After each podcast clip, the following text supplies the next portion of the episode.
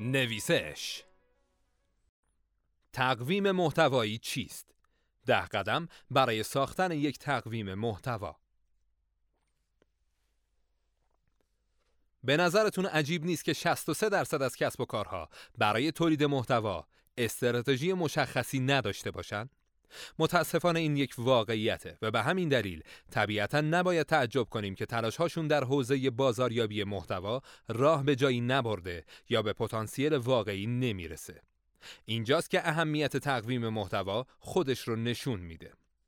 تقویم محتوا یک ابزار مؤثره که از اون برای برنامه ریزی و سازماندهی مطالبی که در آینده قرار خلق و منتشر بشن استفاده می‌کنیم. این تقویم ستونهای ثابتی داره که البته محتوای این ستونها می‌تونه با توجه به ماهیت و شرایط هر کسب و کار متفاوت باشه و به شما میگه که هر محتوا رو کی و کجا باید منتشر کنید. ده گام اصلی برای تدوین تقویم محتوا تقویم محتوا به رشته ای شباهت داره که قطعات محتوا رو به هم دیگه پیوند میده و دانه هایی پراکنده و مجزا رو به گردنبندی زیبا تبدیل می‌کنه. گردنبندی که به واسطه اون می‌تونید از سایر رقباتون متمایز بشید. با توجه به اهمیت موضوع می‌خوایم روش ساخت تقویم محتوا رو در قالب یک فرایند ساده و مؤثر ده مرحله ای قدم به قدم بررسی کنیم. شماره یک از طریق مشورت با اعضای تیم نوع و میزان محتوای مورد نیاز رو تعیین کنید. تیم تولید محتوای شما باید شامل افرادی مثل طراحان گرافیک، ویراستاران، نویسندگان و متخصصان توزیع محتوا باشه. باید بررسی کنید و ببینید هر یک از اونها به طور روزانه، هفتگی یا ماهانه بدون اون که به کیفیت کارشون لطمه ای وارد بشه، چقدر می‌تونن محتوا خلق بکنن. غیر از تولید کنندگان محتوا و افرادی که عهدهدار وظیفه توزیع اون هستند، داشتن متخصصانی که در زمینه انتخاب موضوع هم مهارت زیادی دارند بسیار مهمه. اگرچه این افراد مستقیما در فرایند تولید محتوا دخالت نمی کنند اما می‌تونن دیدگاه های ارزشمندی رو در طیف متنوعی از موضوعات مرتبط و در عین حال استراتژیک ارائه بدن. شماره دو برای پر کردن تقویم محتوا استراتژی های بازاریابی رو با اهداف تجاری همراستا کنید.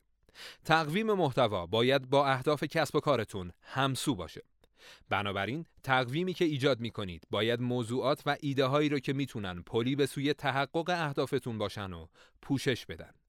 به عنوان مثال شما می‌تونید با تولید قطعات محتوایی مناسب و زمانبندی اونها در تقویم برای انتشار جایگاه بهتری رو در صفحه نتایج موتورهای جستجو کسب کنید. برای این منظور باید نگارش و انتشار مقالات و پست های وبلاگی با کیفیت آموزنده و جذاب رو با محوریت کلیدواژه های مهم در دستور کار قرار بدید. تا موتورهای جستجو مخصوصا گوگل محتواتون رو مرتبط و با ارزش ترقی کنند. شما باید برای رسوندن محتوای درست به مخاطبان درست اون هم در زمان درست برنامه ویژه‌ای داشته باشید.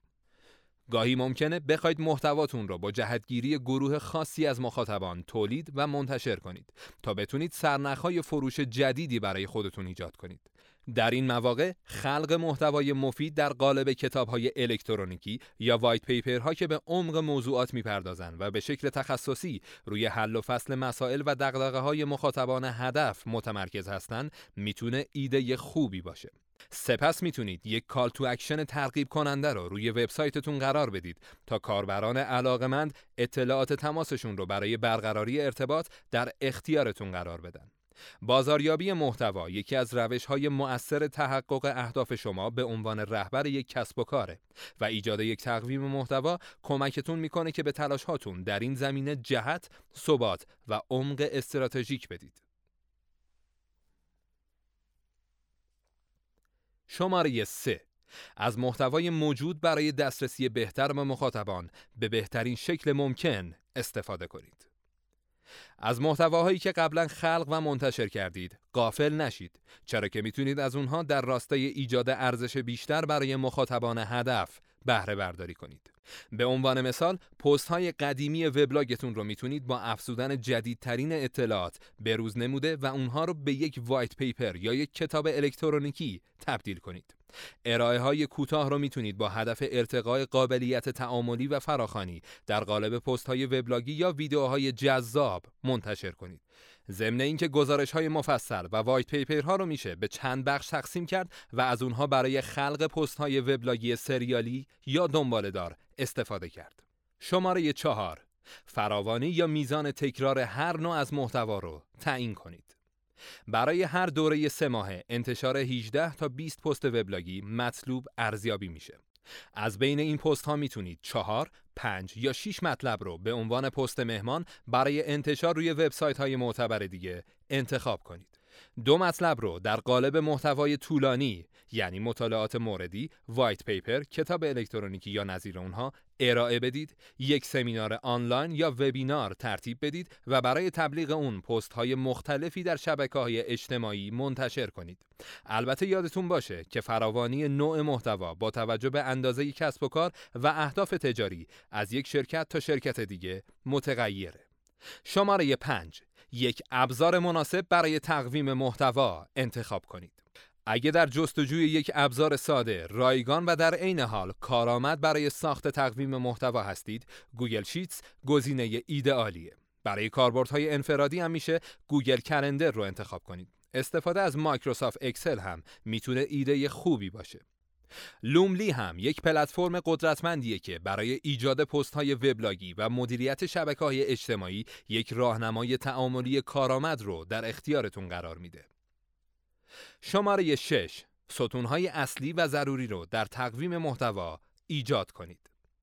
تقویم محتوا باید شامل ستونهای اساسی زیر باشه.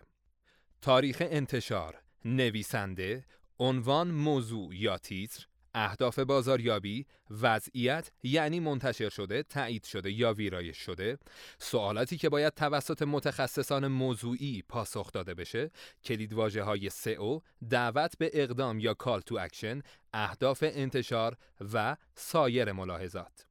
اطمینان حاصل کنید که همه اعضای تیم فلسفه وجودی و اهمیت هر یک از این ستونها رو درک کردند.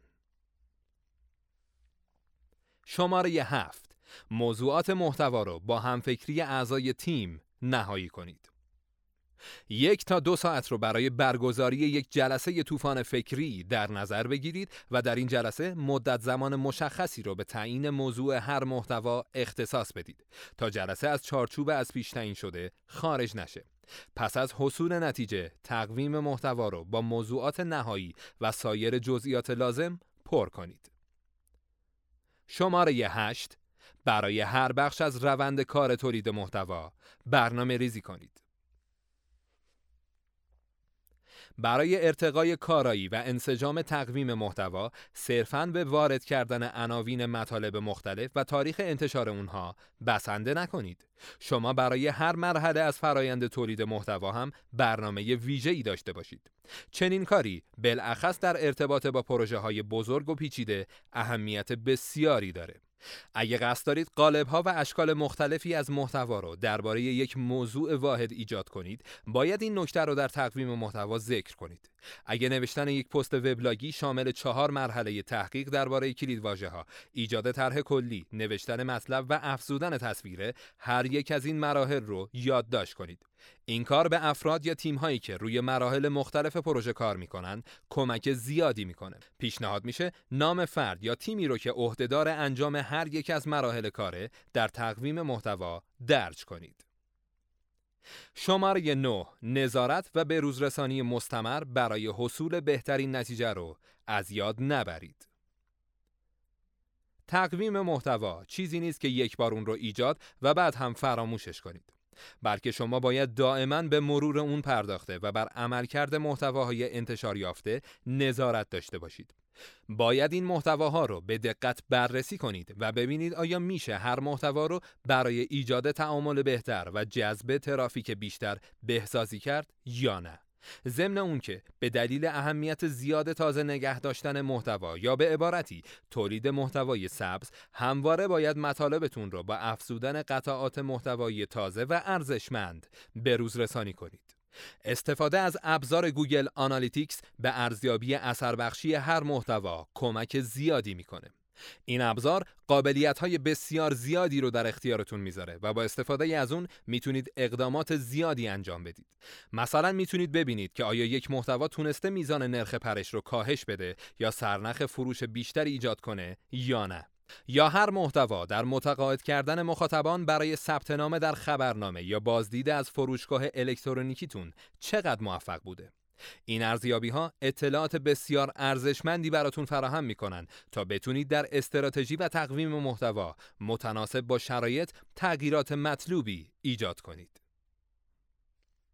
شماره ده فضای لازم رو برای محتوای فوری و شرایط خاص در نظر بگیرید. تقویم محتوا یک برنامه زمانی خشک نیست. این تقویم باید به اندازه کافی انعطاف پذیر باشه و بتونه نیازهای فوری رو در ارتباط با محتواهای خاص برآورده کنه. همکاری با سایر رهبران صنعت یا پیدایش ناگهانی یک روند یا پدیده مهم از مواردی هستند که انتشار خارج از برنامه یک محتوای ویژه روی وبلاگ یا ارسال مطلب به عنوان پست مهمان رو به یک ضرورت تبدیل می‌کنه. بنابراین همواره از وجود زمان و منابع کافی برای مواجهه با چنین موقعیت‌هایی و استفاده بهینه از اونها اطمینان حاصل کنید. سخن آخر هر یک از مراحل دهگانه ای که گفتیم به وضوح نشون میده که چرا باید تقویم رو به بخش جدایی ناپذیری از تلاش هاتون در حوزه بازاریابی محتوا تبدیل کنید. با استفاده از یک تقویم محتوا می‌تونید زیربنای مناسبی برای تولید محتوا فراهم کنید و ضمن تسهیل فرایند خلق، توزیع و ترویج محتوا، سازوکار یک پارچه‌ای برای تجزیه و تحلیل و اصلاح مطالب ایجاد کنید. به این ترتیب می‌تونید مسیرتون رو در دستیابی به اهداف تجاری هموارتر نموده و در بلند مدت به بهترین بازدهی ممکن برسید.